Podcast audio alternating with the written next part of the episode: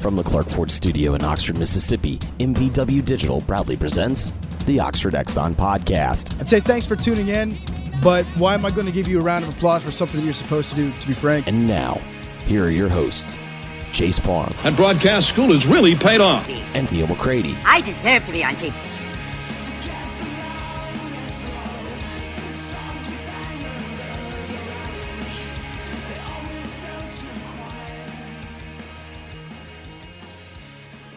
This weekend edition of the Oxford Exxon Podcast. I am Chase Parham, and today a trio of guests coming your way as we talk with Ronnie Hamilton, Ole Miss men's assistant basketball coach. We talk to Stadium, our network college football reporter Brett McMurphy, and then we talk to historian and former college president Michael Benson coming up on the show today, a show that's brought to you every single time by the Oxford Exxon Highway 6 West in Oxford. Use the Speed Pass Plus app.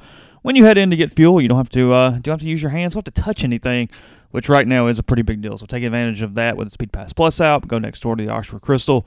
Use the drive-thru, and when you come to the drive-thru, there'll be a fishbowl up there. Put your name in it. On April 27th, just 10 days away, they will pull a name from each What a Combo Crystal location in Mississippi. That person will win free Crystal for a year there with the Crystal and What a Combo and Critical.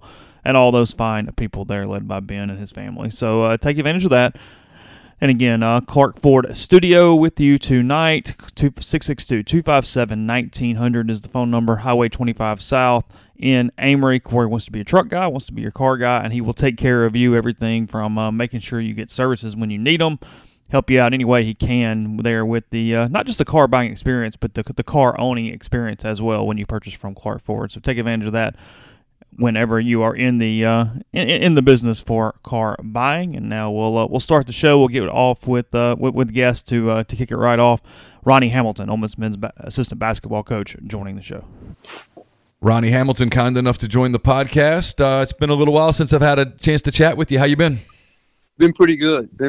Just I tell you, our technology. I think of myself as a pretty tech savvy guy, but I've had to grow in that respect too, just being at home and trying to work from home. So it's a song that you would know, I can't remember the artist now, but I was joking with somebody the other day, all I want to do is just zoom, zoom, zoom. That's what it feels like. So just with Zoom and FaceTime and technology and your laptop, which is a tremendous thing that you can do what we're able to do, even, in the time where we can't really work like we would normally work. It's been cool to see, but doing well. Hope you are as well. Yeah, I am. Thank you for asking. Your crew at home's pretty young, right? I mean, your little people are still pretty little.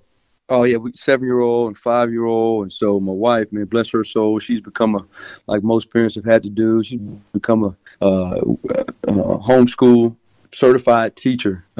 She asked me to be a substitute teacher this morning. She said she needed a break, so I told her we wouldn't get anything done today if that was the case. But yeah, they've been pretty good. Like I said, it's amazing how even at a young age they can adapt, and they're even on their iPads with Zoom and different activities through the school system. So I mean, it is really, we all hope we can get back to normal sometime soon. But just to see the things you can do in a short amount of time, people can adjust and adapt.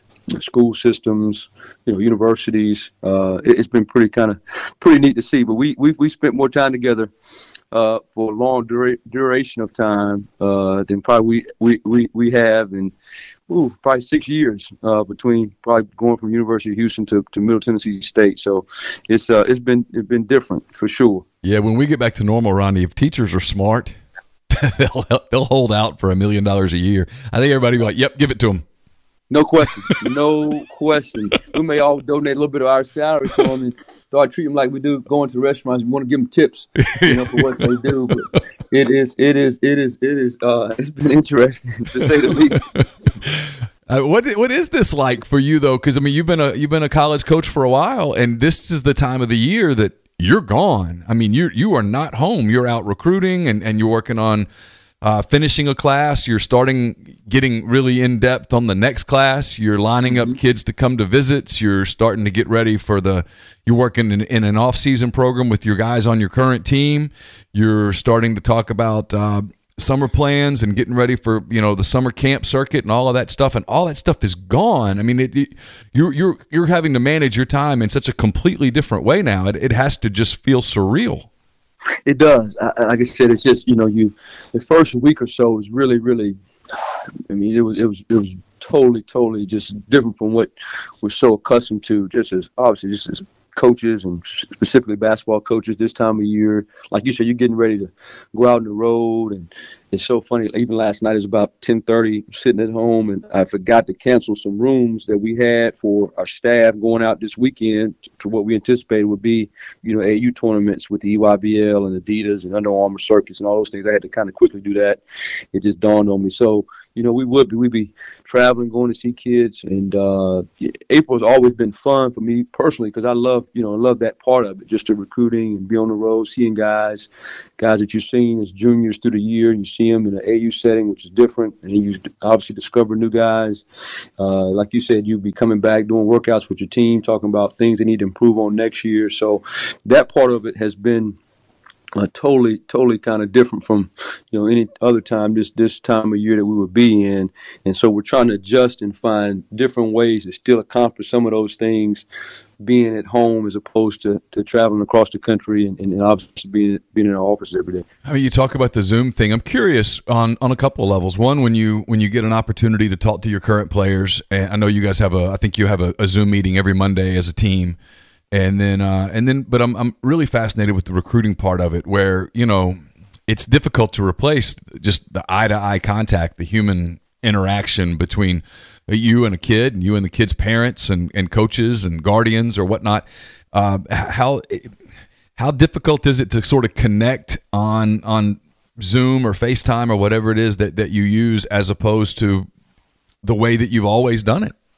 Yeah, you know, it's all new. And, you know, if anything that I've learned in just this last few weeks, and you know, you kind of knew it, but you see it in real time going through, you know, COVID, is that as coaches and recruiting, we'll find ways to adapt to make sure we're trying to stay ahead of the game. And so in that respect, it's been pretty good, actually, especially for the kids that you may have already had relationships with, that you started recruiting in the 21 class, you know, specifically, because now those conversations over the phone, and even FaceTime, you know, it's a little bit different. But when you can do a Zoom, in our case, for example, it may be we're all in separate locations with our entire staff, Coach Davis, Wynn, and Levi, and myself.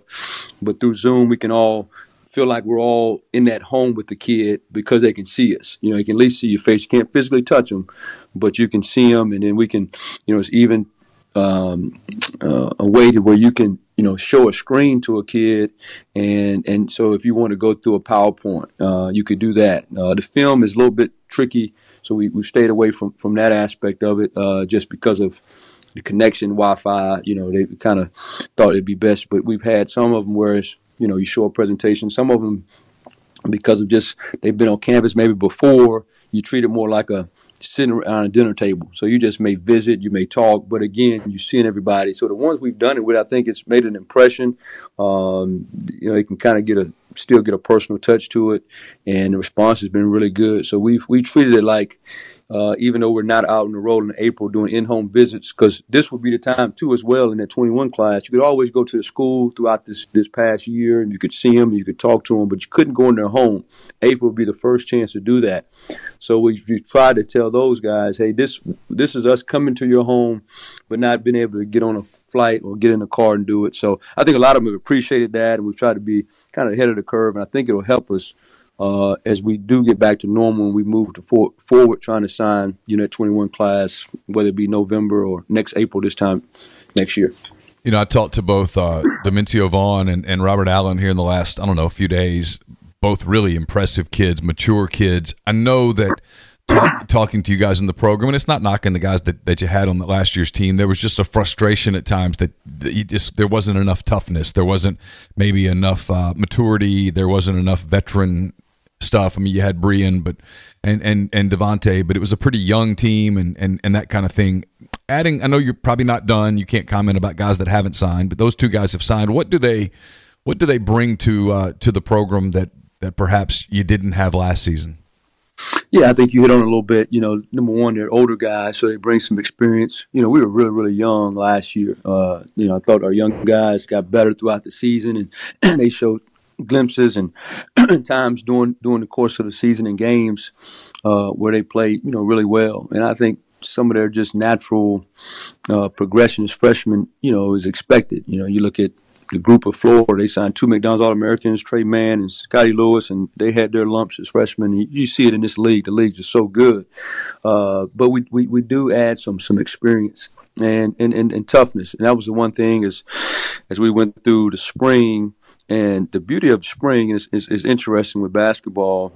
You know, when you sign guys in November, you sign guys before you ever see your current team play. So what you perceive as needs sometimes may not actually be that, or you may need something a little bit more once you're actually going through a season with that current team. And April allows you to really, you know, be able to see that. So we felt like we did. We needed some toughness.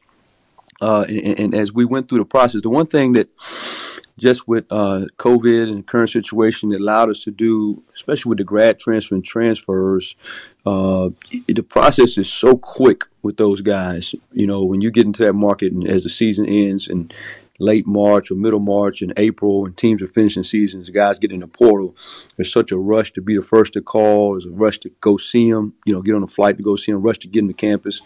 And this, you know, the urgency was still there in terms of getting in there early and being involved, but there was time to be had to do actually more, probably just, you know, conversations, background, so to speak.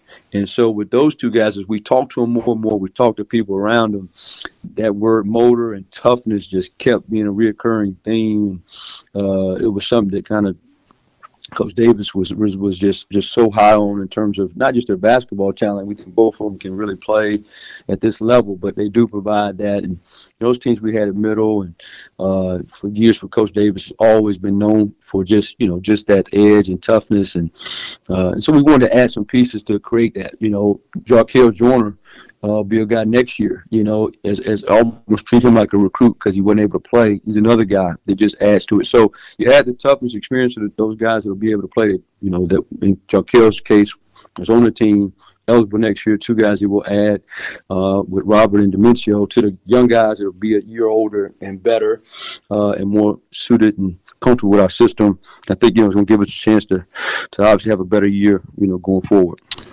I know no one knows the answer to this yet. Kermit was saying just yesterday that it's sort of his anticipation, and I think it's – I don't want to put words in your mouth. I think it's yours and most coaches in the business that this transfer, the one-time transfer rule with no penalty is going to pass at some point this summer is it – I'm trying to think how to even ask this. It's a weird thing, right, because you have to approach your season – sort of with a two-pronged approach. One, if it passes and a guy like Robert Allen is eligible immediately, and two, you have to also, I guess, think about, okay, what if it doesn't and he has to sit a year? He would have three to play two. Obviously, you guys would prefer that he go ahead and get started on those two, but how's that sort of that approach internally going forward, not knowing, you know, precisely what that legislation, whether that legislation will pass or not? Yeah, it makes it difficult. It really does. I mean, you know, we try to check and ask, you know, whether it's our compliance, whether it's, you know, administration, and get a gauge. And there's, you know, who you ask, you get a different answer from. I'll give you a perfect example. I was talking to a good friend of mine who's at Iowa State, assistant coach, and we were talking about it. And he said he just had a conversation with his AD yesterday, and he said, for sure, he thought it wasn't going to pass. You know, 2 days ago, we asked, you know, people, our people, and they said, you know, they think it's a high chance that it will. So we're kind of in an unknown, and it obviously makes, you know, putting together a roster and planning for next season a little bit more difficult in terms of knowing, you know, who may or may not be eligible in terms of guys that's in the portal, and even in Robert's case, you know, who we've already signed. So, you know, you're just trying to figure out, putting together a team, getting the best guys that fit, and you work through it. And as the rules pass, you know, we'll adjust. And, you know, I think Coach mentioned it yesterday in a different deal. You know, you're always trying to recruit. And so that's kind of the mindset we've got with it. And you're always trying to improve your roster. So we'll continue to do that. And as we hear and we know for sure, it'll kind of dictate what we do, you know, going forward with our current team. It really has changed the landscape a lot, just the transfer portal over the last – I mean, you're a young coach, and even in your time in coaching, it's changed pretty dramatically. It's now – I mean, feel free to tell me I'm an idiot. It seems like program building, if you will, is far more difficult now, that you almost have to focus on – It's more on roster building. It's more on team building. There's going to be more volatility on a roster, even in a stable program, than it was, I don't know, maybe 3, 4, 5 years ago. Yeah, it does. That was the one thing that, you'd always, you'd want to bet on and put so much value in player development, which you're always going to do, and recruiting guys and say, hey, we got a group of guys we think and we're going to build with. Like, I give you a perfect example, just going back in our middle team, that group that beat Michigan State as sophomores and then beat Minnesota and won 31 games as juniors. That group, it was 7 new guys on that team as freshmen that won 19 games, and like they're 19 and 15. So it took some lumps, but they got better as the season went on, and that group all stayed together. Giddy Potts, Ed Simpson, Jacob Ivory, Xavier Haversham, and you added a couple guys to it as they got older. Well, now, I mean, that becomes really, really difficult, at whatever level it may be, whether it's an SEC or, obviously at the mid-major level and below. And so now, what also happens, is the patience wears thin, yes, both on a fan base and a coaching staff, because you feel that pressure. So you got to almost recruit, year to year. It's becoming much more like an NBA as far as just the way you put together a team. Can you add a high profile, quote unquote, free agent?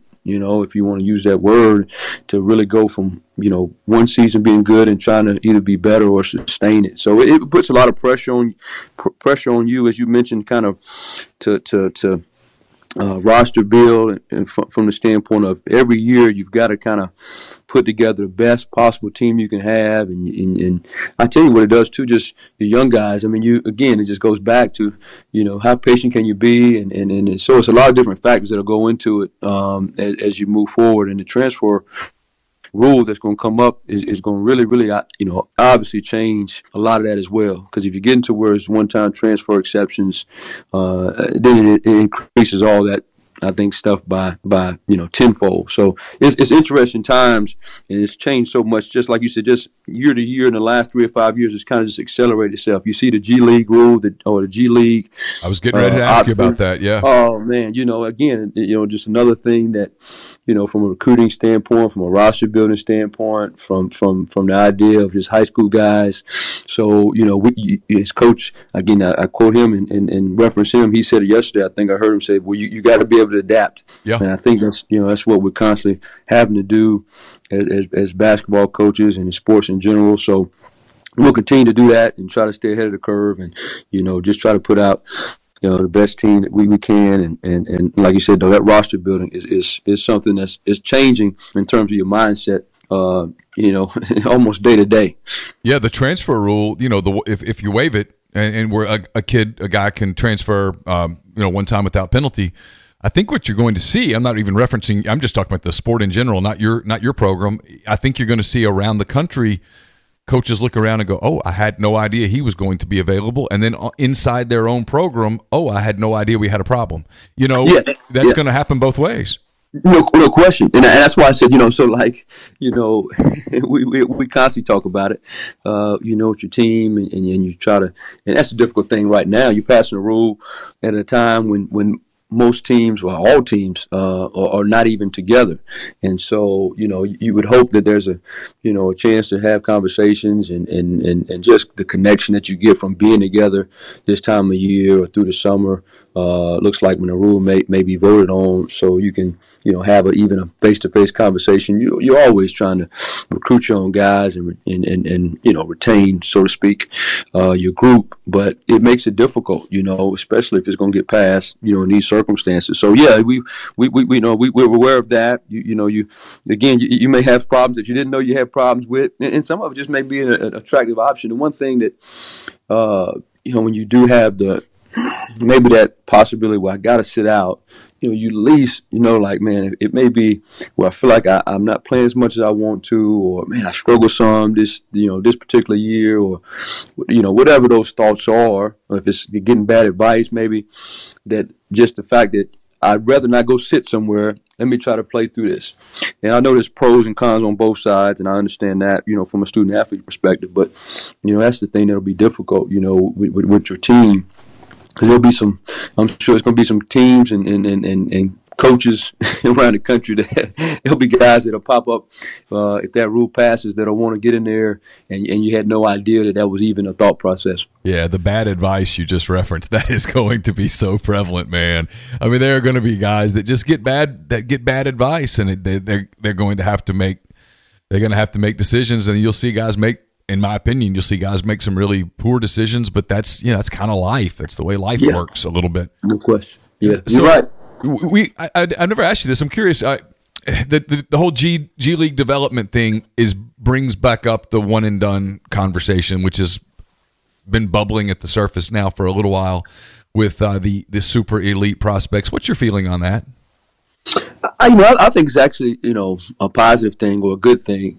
There's a host of guys that are good enough to go from high school to pros. I mean, we've seen that before. You know, it's not a huge number, I don't think. It's an elite number or a small number, as you just referenced. And in those cases, you know, I think just having to go to college, whether it's Zion Williamson, you know, he could have very easily have kind of, you know, been, whether it be the NBA or this initiative that the G League is doing now. So I think what the NBA has done, and smart on their part, you know, they said, hey, okay, instead of us having a R.J. Hampton or a Ball, LaMelo Ball go to Australia or China, let's just give those guys an avenue to do what they're doing here in the States under our program, under our development. And if there's a host of kids that want to take advantage of it, you know, I think it's a good thing. You know, I thought that was, you know, one of the things that was interesting, just reading a little bit of it and trying to get some details on it, is there that option of, you know, paying for their tuition. So, you know, commend the G League and Sharif Abdul-Rahim, who's the head of that whole deal, and being kind of, you know, being ahead of, it's like we talked about earlier, they were adapting and not just standing pat, you know, as they saw things were happening with just, you know, the high school guys. And I'm sure it'll be some guys, but I do think college basketball obviously will, you know, be fine. It may change some of those very blue blood programs who are now, you know, with Chase, a Jalen Green, or a, you know, some guys that's in that current position. But, you know, again, I just think we just kind of really be, you know, you got to be real conscious of, you know, so now you got the NBA kind of recruiting. You recruit against the NBA too in some cases.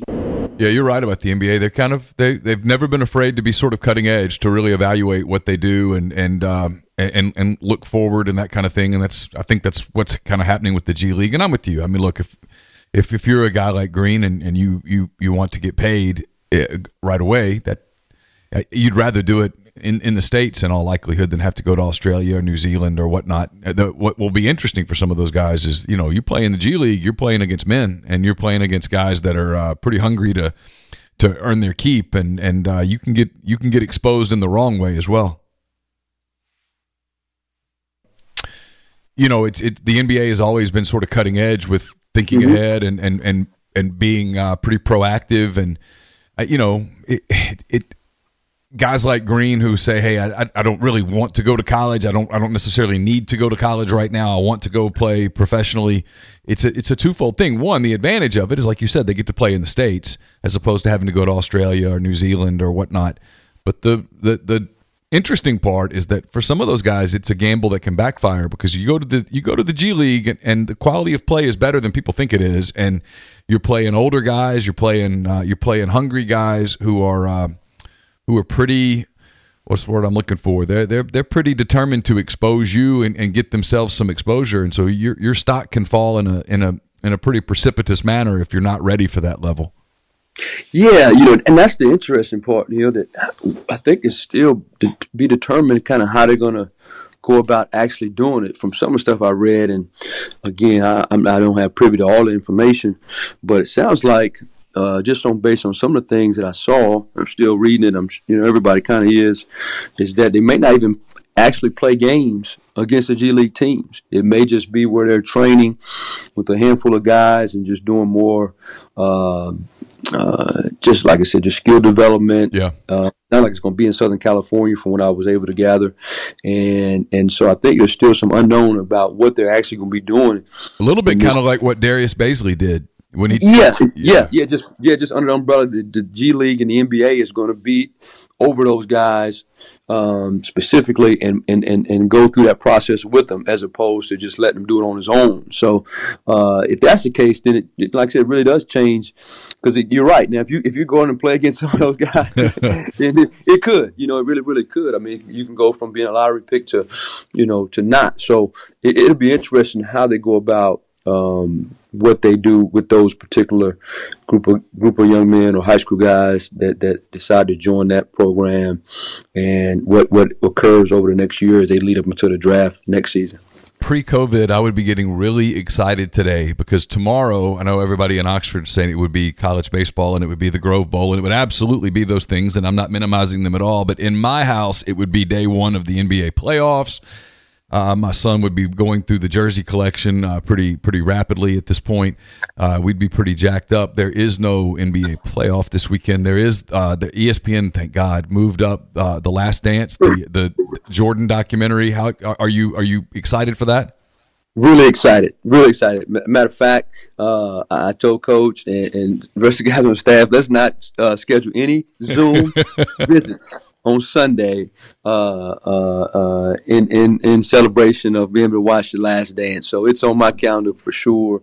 It'll be able to kind of quench a little bit of that NBA thirst that we all would love to have right now watching the first round of the playoffs. So really, really, really kind of looking forward to that. You know, I was a Chicago Bulls fan during that time, like a lot of people were, obviously a Jordan fan. So it'll be great to see kind of the behind the scenes of that particular run. So Sunday I'll be tuned in for sure. Yeah, I'm so excited for my son to see it, you know, because he's 13. And so, you know, when the Kobe Bryant thing happened a couple of months ago, feels like 2020's been a bad year, man. When Kobe died, you know, we talked a little about that, and he remembered Kobe. But, you know, I told him, I said, you never really got to see great Kobe. You know, when you saw the end of Kobe when he was losing to the, you know, Durant and Westbrook and the Thunder team and that kind of thing. I said, you never saw Kobe when he carried Pau Gasol and Derek Fisher and those guys to back-to-back titles. I mean, it's unbelievable. And then, you know, kids can hear stories about how great Jordan was, but if you didn't see him, you don't. It'd be like for you and me, people can tell us, man, Hank Aaron was awesome. You're like, yeah, I get it, but I didn't get to see it, you know. And so right. I'm excited for young people to be able to see just Jordan's greatness, and not only his greatness, but his work ethic, his drive, his just relentlessness. I saw, Ronnie, where he was quoted as saying, people are going to watch this and think I'm a bad guy. And it was just that switch that he hit when he got between the lines, when the game was, when it was time to play, he just kind of became the Hulk. You know what I mean? Yeah, no doubt. I'm kind of excited to just let younger people see. I'm excited to, like you, I'm excited to reminisce about it and see it and all the storylines inside that with Pippen and Rodman and Phil Jackson and his battles with the front office and all of that stuff. But just the greatness of Michael Jordan, it's hard to describe to people because they didn't get to live it, and now they get to see it. And it's like my son will ask me all the time, who's better, and LeBron or Jordan? And it's so funny, you know, because I immediately go Jordan. Yeah. And he goes, and it's a fair question coming from a 13-year-old. How could he be better than LeBron? You know, because I mean, when that's, I mean, if you're 13, you've watched LeBron dominate this league full of incredible players, and that is a fair question. How could he be better than LeBron? Right. Yep. No question. No, that I'm looking forward to as well. I tell you, it's gonna make some of those young people appreciate this, you know, how much money they spend on their shoes that they wear. They've got Jordan's brand on it because they'll see his greatness. You're right. I mean, it was amazing to watch it because I was, vividly remember it now, just those runs he had and the games and just all those moments, whether it was that palms up or, the fist, even a little bit young, but, obviously the shot against Craig Elo and the Cavs. Yeah. Just watching, you knew you was watching greatness. And so for them to be able to see behind the scenes of that is going to be pretty cool, And so, like I said, I'm just eagerly waiting and excited for it. And I think it's going to be, just based on the previews and obviously knowing Jordan and that run, it's going to be a great, great watch. Have you watched Tiger King? I have not. That's been on our list. We watched a few things. We watched Ozark, yeah. We crossed that one off, and we started on All-American a little bit. And so we started that and watched some of those, and we've got a to-do list, me and my wife. So, once our teaching hours are over with, and it gets a little later in the evening, we get a chance to start watching, but it's on our to-do list. I've heard it's really good. Have you seen it? Yeah, we finished it. It's pretty bizarre. It made me feel like a much more normal person. Sometimes I think, man, I'm kind of weird, and then I watch that, and I'm like, no, I'm not that weird. I'm pretty normal. Yeah. I'm okay. Yeah. So it's on our to-do list for sure. Yeah, it's worth watching. It's interesting. That if nothing else. Well, hey, I really appreciate the time as always. Always fun to talk to you, and hope you and your family stay safe and well, and hopefully we're all back to quote normal end quote sometime soon. And guys are getting back on campus and where you can work with them, and we're looking forward to a season and all those things. Yeah, we're excited about, whenever that time comes to get our group together and start back on the journey of having the year we want to have. And appreciate you. I told somebody this other day, or I've said a couple of times with some different clinics I've done, we've gotten used to this word social distancing. We've had to kind of stay apart, but, guys like yourself, you kept us socially connected just through your podcast. And so it's cool to see that. And, all you do for Ole Miss athletics and Ole Miss. So, thanks again for having me, and, look forward to being on again sometime soon. Thank you so much. I appreciate the kind words. Thanks to Ronnie for his time this week on their interview. We'll jump right back to the phone lines on the Rafters Music and Food Hotline, and we'll talk with Brett McMurphy again of Stadium Network, college football reporter Brett McMurphy, now on the show. Brett McMurphy joins us here on the podcast. Brett, first of all, thanks so much for the time. Hope you and yours are safe and well. Thanks. You too, Neil. I know you've taken a beating from people. I've kind of had some similar takes to yours, some similar opinions to yours, and I work on a much smaller scale than you do, so I can imagine you probably feel like a punching bag at times these days, right? Actually, not really. To be honest, I don't look at a lot of responses on Twitter or social media. It's, you can no matter what you report, it's 100% accurate. People are going to push back on it if it's about their schools, their teams, or they disagree with what you're reporting.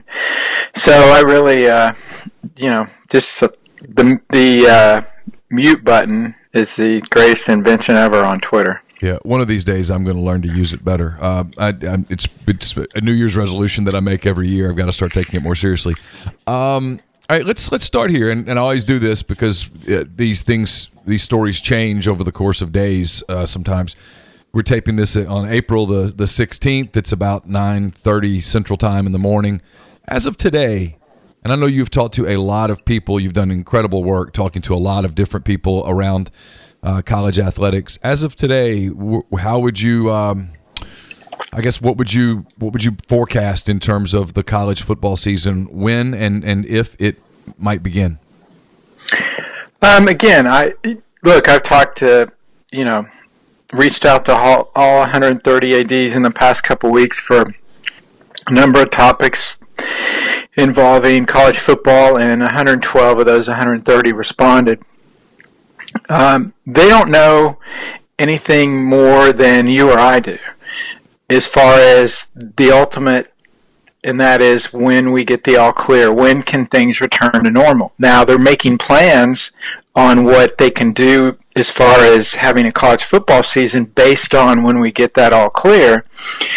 But just strictly my opinion, and again, no one knows, but my opinion, I I just don't think the university presidents at these major universities are going to allow students to come back and take classes in the fall.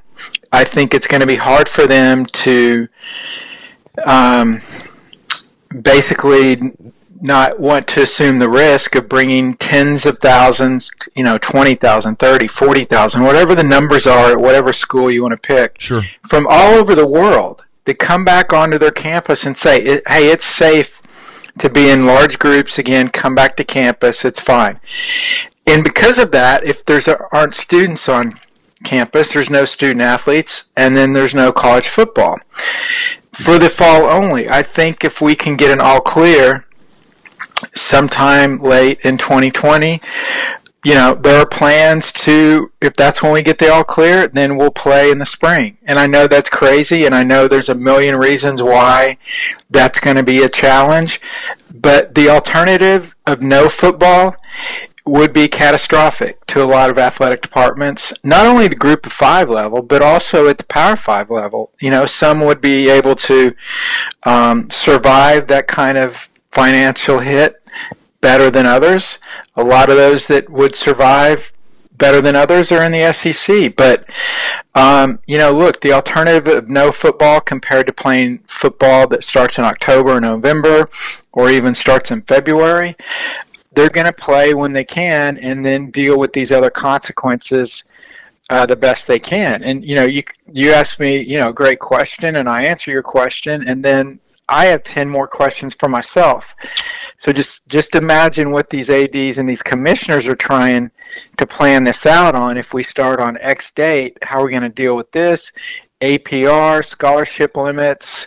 I mean, my God, we could talk for 4 or 5 hours on every little bit of that. Yeah, because every little thing creates, like you just said, every aspect of this creates 10, 15 individual questions, which create individual questions of their own. And, I got a question yesterday. When I first saw it, I kind of laughed at it, and I was like, well, it's actually not a terrible question. If, it was like, what happens if the season doesn't begin until, let's say January, when they can report, and the games start in late February or whatnot. And the question was, what happens to elite players? Do elite players say, no, I'm not going to play that late. I'm going to spend that time getting ready for the draft. And my very first question to that was, I said, well, that's a good question. And then I thought, well, the only problem is, to answer that question, you have to say, did the NFL play or not?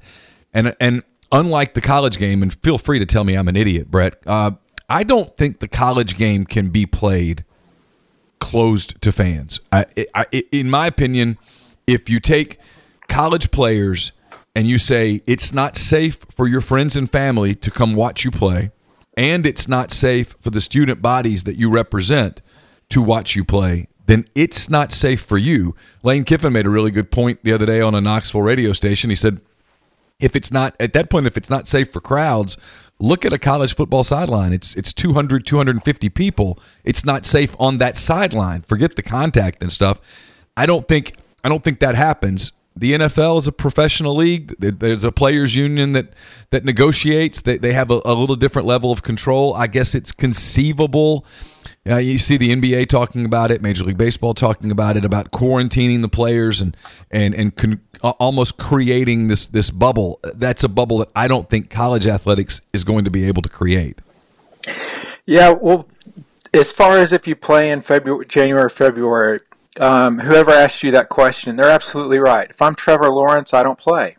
I mean, it's that simple. Yeah. There's going to be a large number of high-level projected NFL draft picks that sit out the season, because when they look at their schedule and they say, oh, in week 9 we're playing at NC State, that's the same week as the NFL draft, yeah, they're probably not going to play, but you know what? It's better than the alternative, and that's no football. So others will play. And the thing with the no crowds, certainly, ADs have told me, look, we can play with no crowds if we have to as a last gasp option.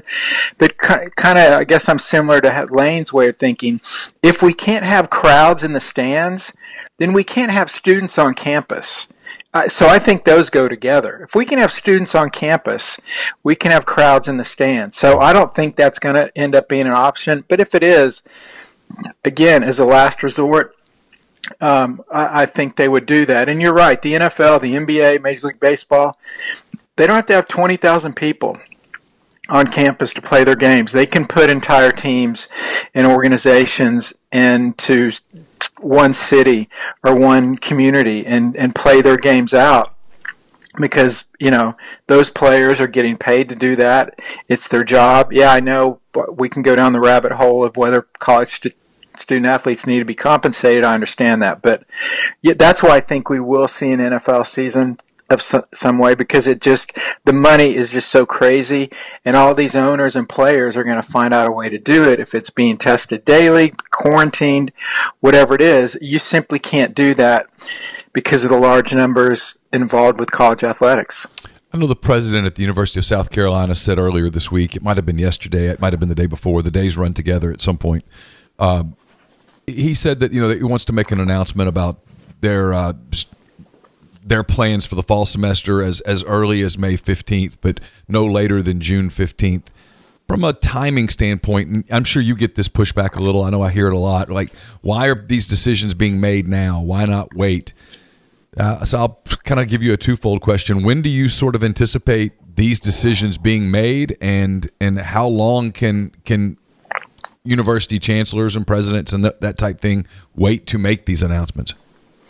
Well, that's kind of, you know, a lot of interviews I do, I get asked, you know, what's the drop dead date we need to look for? If we get past that date, does that mean there's no college football in the fall?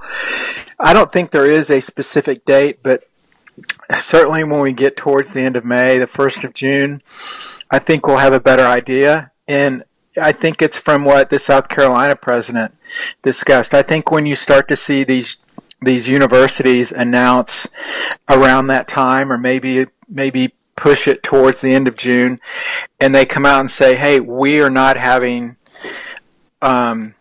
classes on campus this fall, or yes, we are, or we're doing it online only. When you see a number of these universities make these announcements, then we'll get a pretty good read on if we're going to have a college football season in the fall. ADs have also said to me there could be a possibility that the academic year gets pushed back.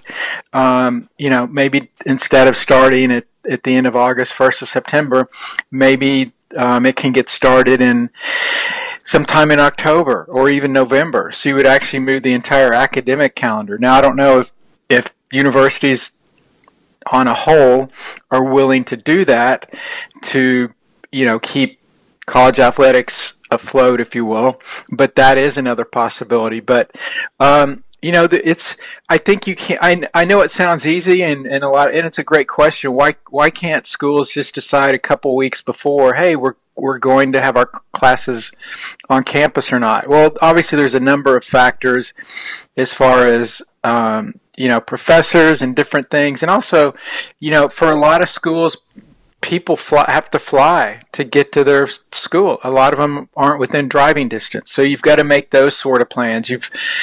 Certainly they want to take as long as they can, but, you know, I really think towards the end of May or June, again, maybe that changes because there are some developments as far as vaccines or safety or gathering in groups or those sort of things. But up to this point, everything I've seen doesn't seem like we're going to have a resolution that quickly. And so I think we won't play in the fall. I hope I'm wrong, but I think we should know, you know, sometime around the end of May, 1st of June, get a good idea if and when the football season would begin. How does this change? I know you don't know the answer, just kind of give me your opinion here. How does this change the landscape of intercollegiate athletics, assuming that there's a season in the spring? Just how different does this look in a couple of years? I mean, obviously, a lot of these universities are going to have to sit back and evaluate, in my opinion at least, how much money has been invested into football, how much money has been invested into facilities and that type thing, and then to see just how terrified everyone is right now. I've seen the quotes and stories from you and from Ross Dellinger and Andy Staples and some of the other really outstanding college football writers out there where the ADs are like, if there's no football season, we're effed. How did they get to this place where there's absolutely zero room for a catastrophe? Well, first off, I think you know, it's going to be bad. It's just how bad it's going to be. I mean, you know, just this earlier this week, Cincinnati dropped its men's soccer program. And that has nothing to do with if there's a football season or not. That has to do with lost revenue from the NCAA basketball tournament. So if you don't have football, you could see other schools dropping Olympic sports. You could have group of five schools just flat out dropping football, which would be very unfortunate. You could have Power Five schools eliminating some Olympic sports. You've already seen a number of Power Five and Group Five schools announce that their coaching staffs and presidents and athletic directors were taking pay cuts. You know, is that just, will those salaries return to what they were, or are they just going to be a lower amount? That's some of the things we're going to have to figure out. You know, it's just, no one's not going to be impacted by this. It's just how much people are going to be impacted by this. And again, that's why, as crazy as it sounds, of starting the season in October, November, or playing it in the spring, that's kind of what they've got to try to do to try to get in some amount of this revenue, because if the school's making 80, 90 million, whatever the number is in revenue from the college football program, and the AD walks in the president's office and says, hey, look, we're only going to make 40% of that, 50% of that, and how can we cut cost? Well, it may be eliminating sports. And you asked about how we got to this situation. I mean, look, no one's really to blame for this. Certainly, you know, look, there's a lot of highly paid coaches. I know you're based in the Southeast. Nick Saban makes a ton of money. I would argue he's underpaid. The amount of money he's brought to that university, I think he should make 3 times what he makes. But with that being said, there's not a CFO on the face of the earth that 5 or 10 years ago, when laying out a 5 or 10 year budget, would have said, you know what, we need to set aside 50 or 60 million because we're not going to have a football season because of a disease in 2020. Right. So everybody, you can take a 10% dip on ticket sales, or you're paying buyouts, or whatever the number is. That stuff fluctuates. You can keep that in a reasonable amount. But nobody ever would have dreamed that you would go from, you know, 80, 90, 100% of your football revenue down to potentially 10% or 25%. And so that's why this is going to be so hard on a lot of schools. I mean, like, a lot of people, you know, around the world are finding out now that have had steady jobs, have been, you know, every 2 weeks they know they're going to get this paycheck, and they plan on that, and that's why they buy things and do all these different things. And then all of a sudden they're laid off, their jobs are, you know, ended, their company's goes out of business, whatever it is. And then it's like, oh my God, I never expected I would not be making something. And so, you know, should football programs have waterfalls in their, you know, when you walk in the lobby? You know, that's a great question, but, you know, no one could have ever envisioned that they would go from what they were making to potentially not making anything at all if there isn't a season. Last couple minutes with you, Brett. This has to be, I guess it has to be unilateral, right? I mean, all these schools sort of have to decide a start date at the same time, and if they can't, is it conceivable at all that this is the impetus to the Power Five sort of breaking away and forming their own super conference, if you will? Yeah, and you kind of asked that earlier. I forgot to answer that. But yeah, I think what happens because of all this is this accelerates this division between the Power Five and the Group Five. I mean, the gap was widening every single day before the virus, and now it grows even wider apart. So yeah, I think that happens at some point. What that morphs into, I don't know. Is it another division? Is it do the Group of Fives drop to the FCS? Did the FCS move up to the Group of Five, and then there's the split from the Power Five? I don't know, but, you know, the one thing is, a key element in this is the revenue from the college football playoff. You cannot have a college football playoff if only 3 of the 5 Power 5 conferences are playing. So the Power 5 conference commissioners are on a daily conference call every morning. And they're discussing, I'm sure, everything you can think of, everything we've talked about, and a million other things. So certainly whenever we get to a point where we get the all clear, or we have an idea when we can get the all clear, then as a group, and Bob Bowlesby, the Big 12 commissioner, said this as much, the Power 5 conference commissioners will then all come out together and say, okay, we the Power 5 are going to play a 12-game schedule starting in February, or we are going to play a conference-only schedule starting in October, or whatever it is. And so all of those conferences will be playing by the same rules, if you will. And then I'm sure the group of 5 will then do whatever the Power 5 does. But, one possibility, I think, of all the different options, they'd rather not do this. But again, if it's the only thing they can do, certainly they'll do it, is a conference-only format. Well, that gets tricky because you've got 3 leagues that play 9 games and 2, the SEC and ACC only play 8. Yeah. So you would have to have the schools all play the same number of games. I think it would make, if I was, commissioner for a day, I would argue that everyone should play 9. It would be easier to get everyone to play 9. You get the SEC simply to add another conference game for this coming year, so they're at 9. So now you've got everybody but the ACC at 9. And like it or not, you got to Notre Dame has to be included. So you have Notre Dame play 9 ACC schools, and then you have the remaining 5 ACC schools, whoever those are, play in the remaining independents, play 1 game against an independent. So then everybody's playing 9, quote, conference games. At least you're playing the same number of games, and then you can go forward with conference championships if you want, and then certainly a college football playoff. But, Neil, whatever's going to happen, the Power 5 will come out together as a group and decide this is how we're going to do it. I don't think you're going to see the SEC come out and say, hey, we're going to play a 12-game schedule, and then the Big Ten's going to come out and say, we're only going to play a 9-game conference schedule. They will come to some sort of agreement. Maybe this, everyone says, well, we need a commissioner for college football.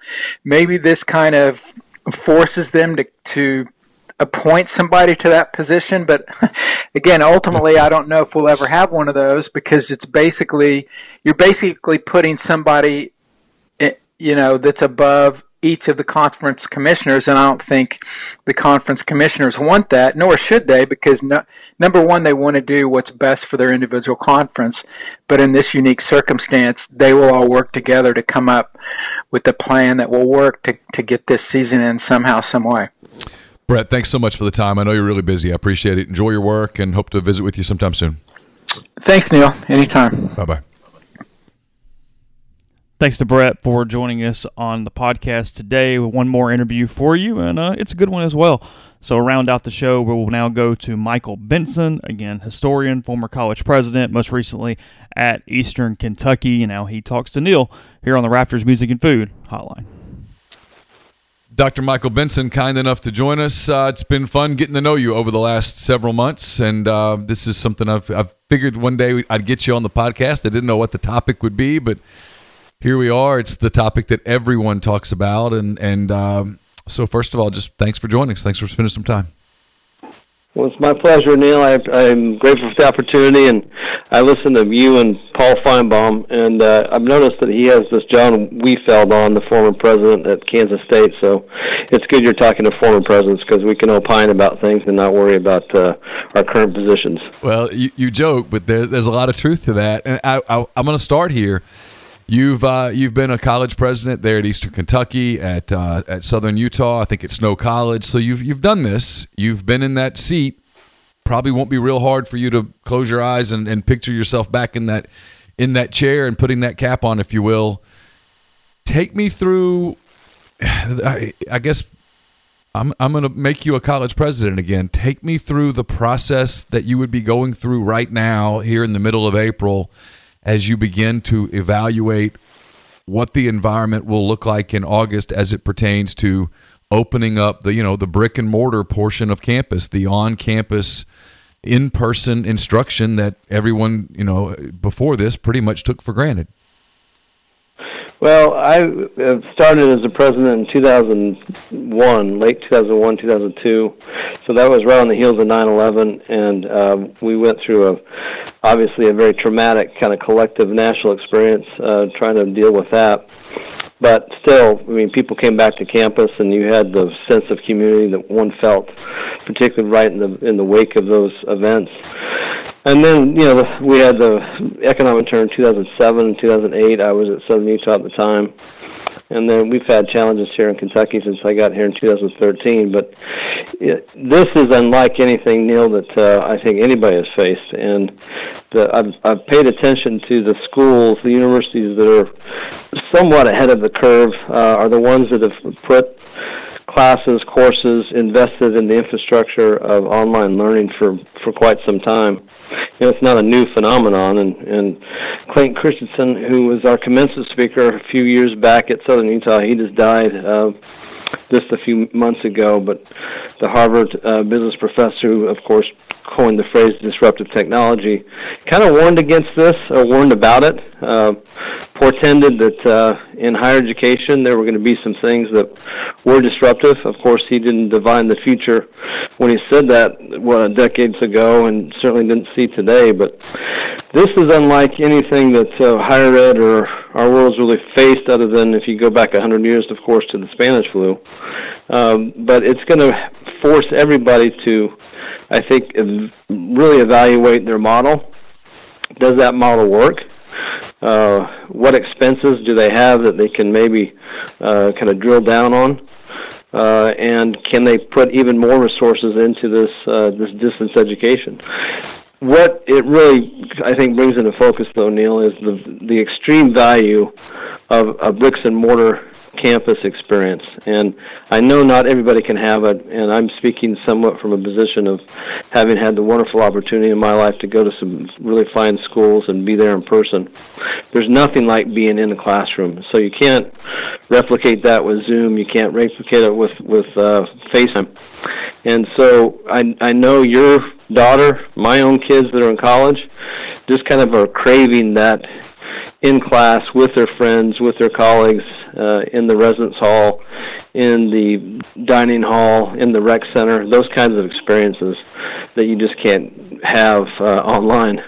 Well, and I think there's a connection with the professor and the student that is an in-person. Oh, yeah. That's an in-person thing that I don't think can be replicated. You mentioned my daughter Campbell as a freshman at Arkansas. She's taking, you know, an accounting class, a microeconomics class, and the economics class is one that was really is really interesting to her, and she misses that interaction with the professor and talks about how it's different online because, you know, there's all the kids in the little Zoom boxes, and it's just a different thing than when you can make eye to eye contact with someone and have a different level of conversation, and, you know, where you have office hours and that kind of thing where there can just be a conversation that goes beyond, you know, even just the coursework. I didn't mean to interrupt you, but I think it's something that it's a point that, you know, people are talking a lot about what happens with online instruction going forward, and maybe we found a way to do that. But the problem with it, and in many ways, it's a blessing to have it, but it's also, I don't think there's a way that that online instruction can completely replace the college experience. Well, you're exactly right, and I'm glad you brought up professors, because in the phrase, the sage on the stage, and kind of the British model where you had the professor walk in his robe, I say he because they were all males back several centuries ago, in his robe, and stand up on the stage and give a lecture, and students just sat there and took it in. It's a very different sort of environment, and I know we've had professors in our own experiences that have run the spectrum from very effective to not so effective to incredibly effective. But, you know, Thomas Friedman wrote his latest book came out a couple years ago, and he talked about this study that had shown 5 years removed from an undergraduate experience. It didn't matter where you went. It didn't matter if you'd gone to a state school, a private liberal arts, you know, an Ivy League school. The primary determinant of how well you were doing in your profession was, during your undergraduate years, did you have a faculty mentor, someone that took a keen interest in what you were doing and kind of helped you shepherd along that process? And the other one was, did you have an internship or a study abroad or some other activity that got you involved in campus, both on campus and off campus? And those were the determinants, but he really honed in on the faculty. And you cannot replicate that online. I'm taking a class right now through Johns Hopkins, and as much as I enjoy our discussion boards and the give and take with that, there's nothing like the magic that can happen inside a classroom with a really effective teacher, with receptive students, and that teacher-to-peer or teacher-to-student relationship that can develop. Yeah, and I know this has happened with your children. It's happened with mine. The friendships they make with their peers, whether it's in Greek life, or whether it is just in classrooms, or whether it's just off campus. You mentioned rec centers. You find a workout partner.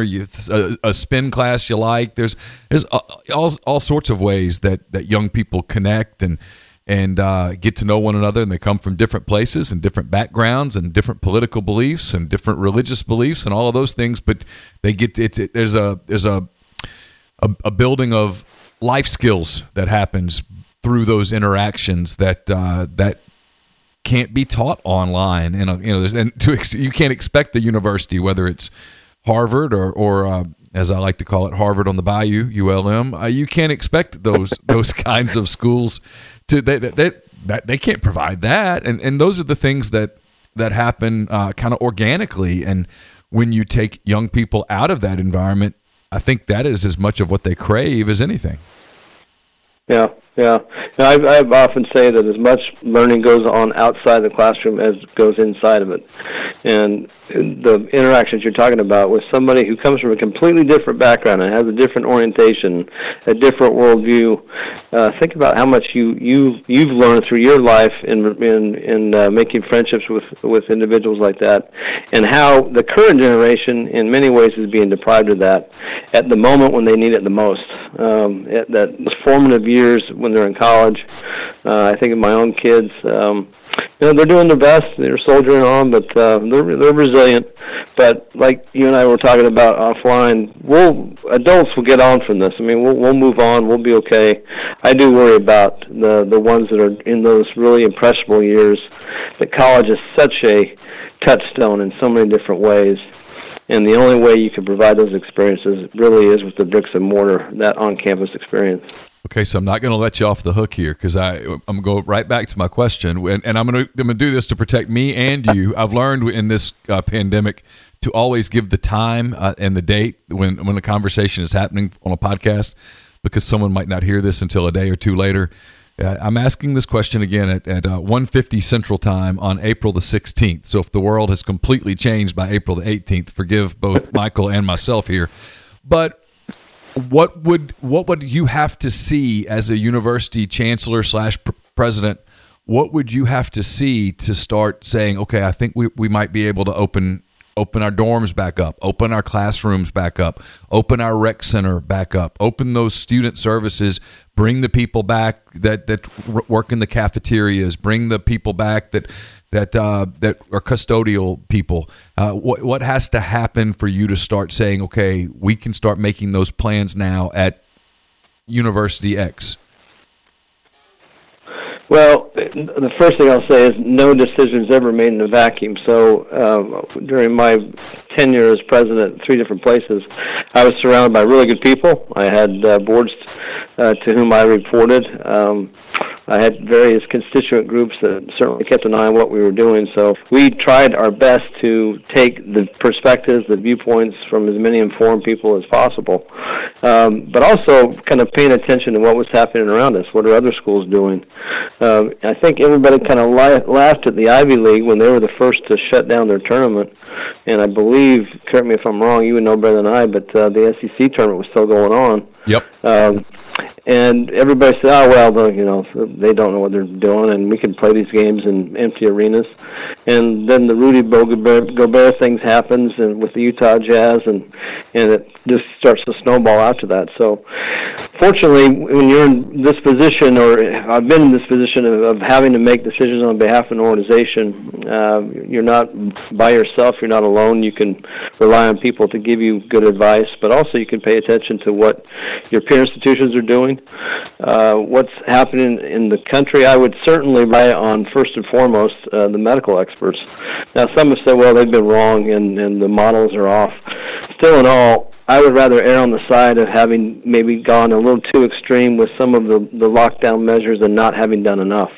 You look at what happened, I think, in North Dakota, where they didn't have a shelter in place, and now it's become more in the focus of some of the spread of COVID-19, and I certainly hope things will improve for them. So I think you'd rather, when it comes to the health and safety and well-being of your students, the faculty, the staff, the like you said, the frontline people who day in and day out are the ones that are in many ways the tip of the spear with your students and helping them through their experience. You have to ensure that they will be safe. And there are so many unknowns right now, Neil, to your point, at this time on the 16th of April.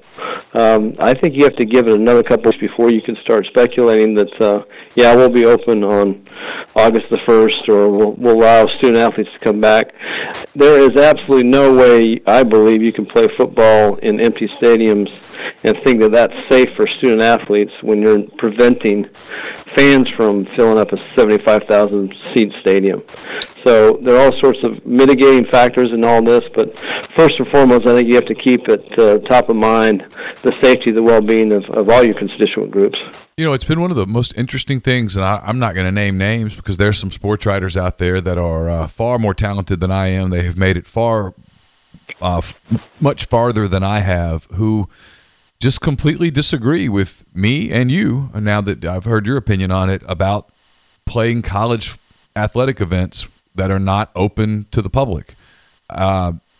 To me, it's a non-starter. I don't, and people say, well, you know, you're talking about optics, I am talking about optics, but I think it goes beyond optics. I think there's ethically saying it's not safe for this stadium, this arena, this gym, whatever, is not safe for the parents, family, for the players, parents, family, friends, and it's not safe for the student bodies that they represent, but it's safe for them. And not only that, they're going to be, in most sports, there's going to be physical contact, there's going to be sweat droplets in the air, saliva, stuff that when you play sports can be kind of dirty, and sports can be kind of germy, for lack of a better word. And if it's safe for the players to exchange those germs, then it's safe for people to watch. And if it's not safe for people to watch, then it's not safe for the people to play. And when you're talking about, NCAA athletics, whether it's the SEC level or whether it's the FCS level, you have to be mindful first and foremost about the safety of the student athletes that are playing. And to me, this is the part of the conversation that's mind-boggling. And no one wants, and frankly, there's a difference between want and need, right, Michael? I mean, everybody wants there to be a football season. I need there to be a football season. I mean, but I understand that if it's not safe for fans, then it's not safe for the players either. Yeah, no, that's a good way to categorize it, because I think you're spot on. And until there's a vaccine, or until some of these antibody testing procedures they're going through are validated, and they say this is it, this is safe, this is going to prevent you from or help you not get COVID-19 or stop the spread of it. Until those things are in place, I think, like you said, it's a non-starter. I don't think you even can have a conversation about what's safe for student athletes. Because believe me, the bottom of the pile in football, they're not concerned about all the things that we're concerned about now in terms of sanitizing and not touching this or not touching that. And as much as I love baseball and I miss it, this idea of sending all 30 teams to Arizona and having them stay in big hotels and stay away from each other, I think they're all pipe dreams. And I'm going to leave it to the medical professionals to kind of give us the direction and the go-ahead and the green light. We talked about how this changes the face of maybe the future of academia. There are people out there, obviously, who look at the rising cost of higher education, which is a topic probably for another day. But for right now, it's there. It's expensive to send your kids to school. It's expensive student loans and all of those things. Now that we have seen what it is like, what everyone, it's not just the University of Phoenix anymore. Everyone's online. Do you anticipate that when this is over, that there will be a mass return to the way the pre-COVID higher education model, or do you think this changes the way that higher education goes from here forward? Well, I don't think you can ever go back to the way it was before. This is too much of a kind of transformative event for ill and for good. I always like to take some good from an experience like this, and what can you do as an institution to be better, to be more effective, both in your in-person delivery systems, but also online. And again, it kind of circles back to our previous conversation, Neil. There's certain things you just can't substitute. You can't try and replicate it off campus. You look at state investment, take the state of Mississippi or take the state of Kentucky, how much the states have invested in the capital outlay for a campus to build it up. Some of it's been private dollars, but a lot of it's been bonded indebtedness that the state has been willing to take on. Now, why is that? They want to provide an opportunity for as many people as possible to have access to the one thing that can change your life more than anything else, and that is education. And I looked at my own life. My grandfather was the oldest of 11 children from a small farming community in southeastern Idaho. He went 30 miles down the road at the age of 17 and went to a land-grant school. From there, went to Iowa State, became a cabinet secretary. From all of that, a town of 50 people, Whitney, Idaho, thanks to the education he got at Utah State and at Iowa State. And that is not a unique story. I mean, you could stop 20 people on the street and ask them about how their lives have been materially transformed and impacted in an incredibly positive way by education. So I hope against hope that we can go back to some of that normalcy that we had kind of March 2020. But campuses will be different. And I think we're going to have to step back and say, is it really that important to take on this much debt for a project that maybe we don't need? I'm all for paying people what they're worth, but let's be honest, Neil, coaches' salaries in this day and age are absolutely outrageous. And at my last NCAA meeting I attended the convention back in January, the lines have finally crossed as to what campuses spend on coaches' salaries as opposed to scholarships for student-athletes. And once that line is crossed, it's hard to put the genie back in the bottle, but it may take an event like we're experiencing right now for campuses to step back and say, look, we love all the pageantry of fall afternoon in Oxford, Mississippi, or Tuscaloosa, Alabama, or Richmond, Kentucky, but can we afford to do this? And is this what's really important in terms of spending this much money on facilities and on programs, on coaches' salaries? Now, look, I'm not trying to be Debbie Downer here, but I think this has all forced us to maybe hit pause a little bit and say, what is really important to us? And it's that time with our families. It's our health. It's our neighbors' well-being, and it's not too bad to have a recalibration and maybe a reorientation as to what's really important. Oh, there's absolutely no question. There's zero question that at the end of this, there is going to be a soul-searching among athletics directors, presidents, as you mentioned, boards, the people that have to look at the bottom line, they have to look at the balance sheet. There are people that are going to say, is it really necessary that we have a water fountain in the waterfall, I should say, in the entrance to the football building? Is it really necessary that we have 30 analysts inside a football program? Is how necessary is some of the things that we are doing? I mean, Kermit Davis, the basketball coach at Ole Miss today, was on a Zoom call with the media who cover him, and he was kind of making the joke, but in many ways he was pointing something out. He said, we've been able to do the recruiting of student athletes and stuff online, with Zoom, with virtual tours and all of those things. and not go out on the road. And he was talking about how, you know, think of how much money has been saved. And I thought, and this is probably going to be the way it's going to be moving forward. Not completely, but, you know, the day will come when obviously you've got to go make an official visit to a kid, and you need to meet his family. You need to see the way he or she lives to make that connection. But a lot of the buildup to that can be done, you know, virtually and online, and money can be saved. And these schools that have these massive athletics budgets are going to have to say, hey, we are going to have to tighten the belt a little bit. We are going to have to change the way that we do what we do. And I do believe that at the end of this, the next wave, if you will, of coaches' salaries, I do think there's going to be a regression back to a more acceptable number. It's and I'm not saying that, you know, a Nick Saban is underpaid or overpaid or you know, any of that. I'm just saying I think moving forward, people are going to very likely look at this differently. Yep. Yeah, it's not just our industry. I say our industry, higher education. I think it really applies to everybody. But you got to be careful here, because I have a brother who works for the Hartford who normally travels, I don't know, 30 weeks a year. He said he's pushed back on me a couple of times when I've said this out loud. He's like, I need my road trips, so I got to be careful here.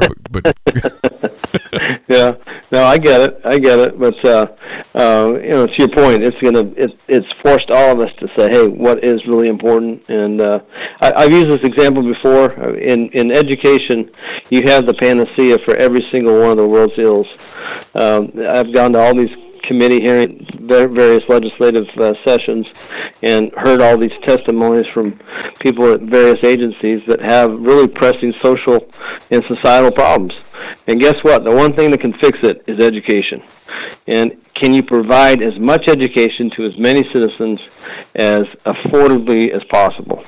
And I think at day's end, Neil, that's what universities are about. And you look at one of the founding members of the Big Ten, University of Chicago. They disbanded football. I'm not suggesting that at all for any school. You've got to take a hard look at your programs and can you afford to do them. But you know, Cincinnati a couple days ago cut men's soccer. We had to cut men's and women's tennis here on our campus a few years ago. And can you afford to be everything to everybody? I don't think you can. So there will be some hard discussions, some very difficult that have to be made, but it takes a pandemic like this in many ways to force us into that position to have to do it. Last couple of things. How's your book coming along? You've certainly had more time to work on it. Well, without the distraction of a lot of other things, I come in here and I hunker down, and just by way of information or introduction, it's a biography of Daniel Coit Gilman, who was the first president of Johns Hopkins. He had been at the Sheffield Scientific School at Yale, and then was the president of the University of California out in Berkeley for a couple of years before he was recruited to Johns Hopkins. And just for your listeners, the one-minute version of it, Johns Hopkins, and his name, Johns, is a little unusual, but that's from his great-grandmother. That was her maiden name. He was an abolitionist bachelor who made a fortune in the whiskey trade, even though he was a Quaker, and in mercantile goods, and didn't have any heirs to speak of. He had some family that he took care of, but when he wrote up his will in early 1870, 1871, he left $7 million, $3.5 million for a hospital, and $3.5 million for a university. And at the time, it was the biggest donation in the history of American higher education. And from that, you've now grown into an enterprise of Hopkins today is worth about $11 or $12 billion. You turn on the news reports, and who has aggregated all the data relative to COVID-19? It's all stuff that's been put together by folks at Johns Hopkins. So, when in terms of their sponsor research, just to give you perspective, the last year that the numbers were available, they did $2.56 billion in what they spent on research and development on the Hopkins campus, and the closest to them, number two, is Michigan, just over $1 billion. So that gives you a perspective of what has come out of this investment in creating the modern research university in Baltimore with this donation that really changed the world in so many ways. And it's been fun to study his life and come to appreciate really the foresight and the vision these people had at the latter part of the 19th century. When is the publishing goal? Publishing goal, I may have it done by the end of the summer. So it probably will come out sometime next year. It's with Johns Hopkins, which, by the way, he was the founder of that press, too, in 1878, the first university press. And, you know, his famous quote is, one of the most noble duties of a university is to disseminate knowledge far and wide, not just for people that are in the classroom. So you look at your own life, Neil, and every day how it's impacted by something that was developed at a research university. And, I mean, it's a partial list, but, you know, the laser, the FM radio, GPS, fetal monitoring, advanced methods of surveying public opinion, even Viagra. Vitamins A and D, they all came out of a research university, and every single day we use things, technology, devices, innovations that have come out of the genius of faculty and staff and students. And we have a lot of deficits in our country, and I would argue that our research universities are not one of them. They continue to be the envy of the entire world. It's one of the reasons that I whenever I have a down moment, and I think we all do during this thing, where we just think, man, you know, when is life going to, when do I get back? It's one of the things that always kind of gives me some optimism, is that there are brilliant people at research institutions like Johns Hopkins and others that are working day and night, literally around the clock, to come up with antibody tests, working on vaccines, working on treatments that can stop symptoms from progressing. And I just have to, I just choose to believe that we're going to have breakthroughs, and we're going to have breakthroughs sooner rather than later, and that we're going to have a whole new set of heroes when it's done. There's going to be people that you talk about the football games and the baseball games, and there's going to be people that that throw out the first pitch at Yankee Stadium or at Camden Yards or Wrigley Field or Dodger Stadium or wherever, and there's going to be crowds full of people that give standing ovations to the men and women who came up with an antibody test or a vaccine or a treatment. I just think that's absolutely going to happen. I do. I choose to believe that. Well, I would agree 110%. And I'm a person of faith, and I believe we're put in positions where, sure, we're tried, we're tested. America has done it before, and we're going to do it again. We're a country based on innovation, and we celebrate that innovation, and I certainly hope we'll fund it. I hope we also realize that there is no substitute for science and for data. And you know, institutions have to make, and governments have to make hard decisions, but an investment in people and in the development of and the development of new knowledge and its application and its dissemination for the benefit of society should be our I believe our top priority. So I'm with you. There are people working on this night and day, and we're in a lot better shape than we were in 1918 in terms of having to deal with the Spanish flu, which, by the way, killed between 50 and 100 million people worldwide. So just to give perspective to everybody, here we were coming out of the war to end all wars, and just the horrific numbers of casualties from World War I, and then all of a sudden on the heels of that, here comes this flu epidemic and kills almost 1 million people in the United States. So we've rebounded before, and we'll rebound again, Neil. I agree completely. Well, listen, thanks so much for the time. Really, really appreciate it. My best to you and yours. Stay safe and stay in touch. All right. Thanks so much, and all the best to all your listeners, too, Neil. Thank you. Thank you.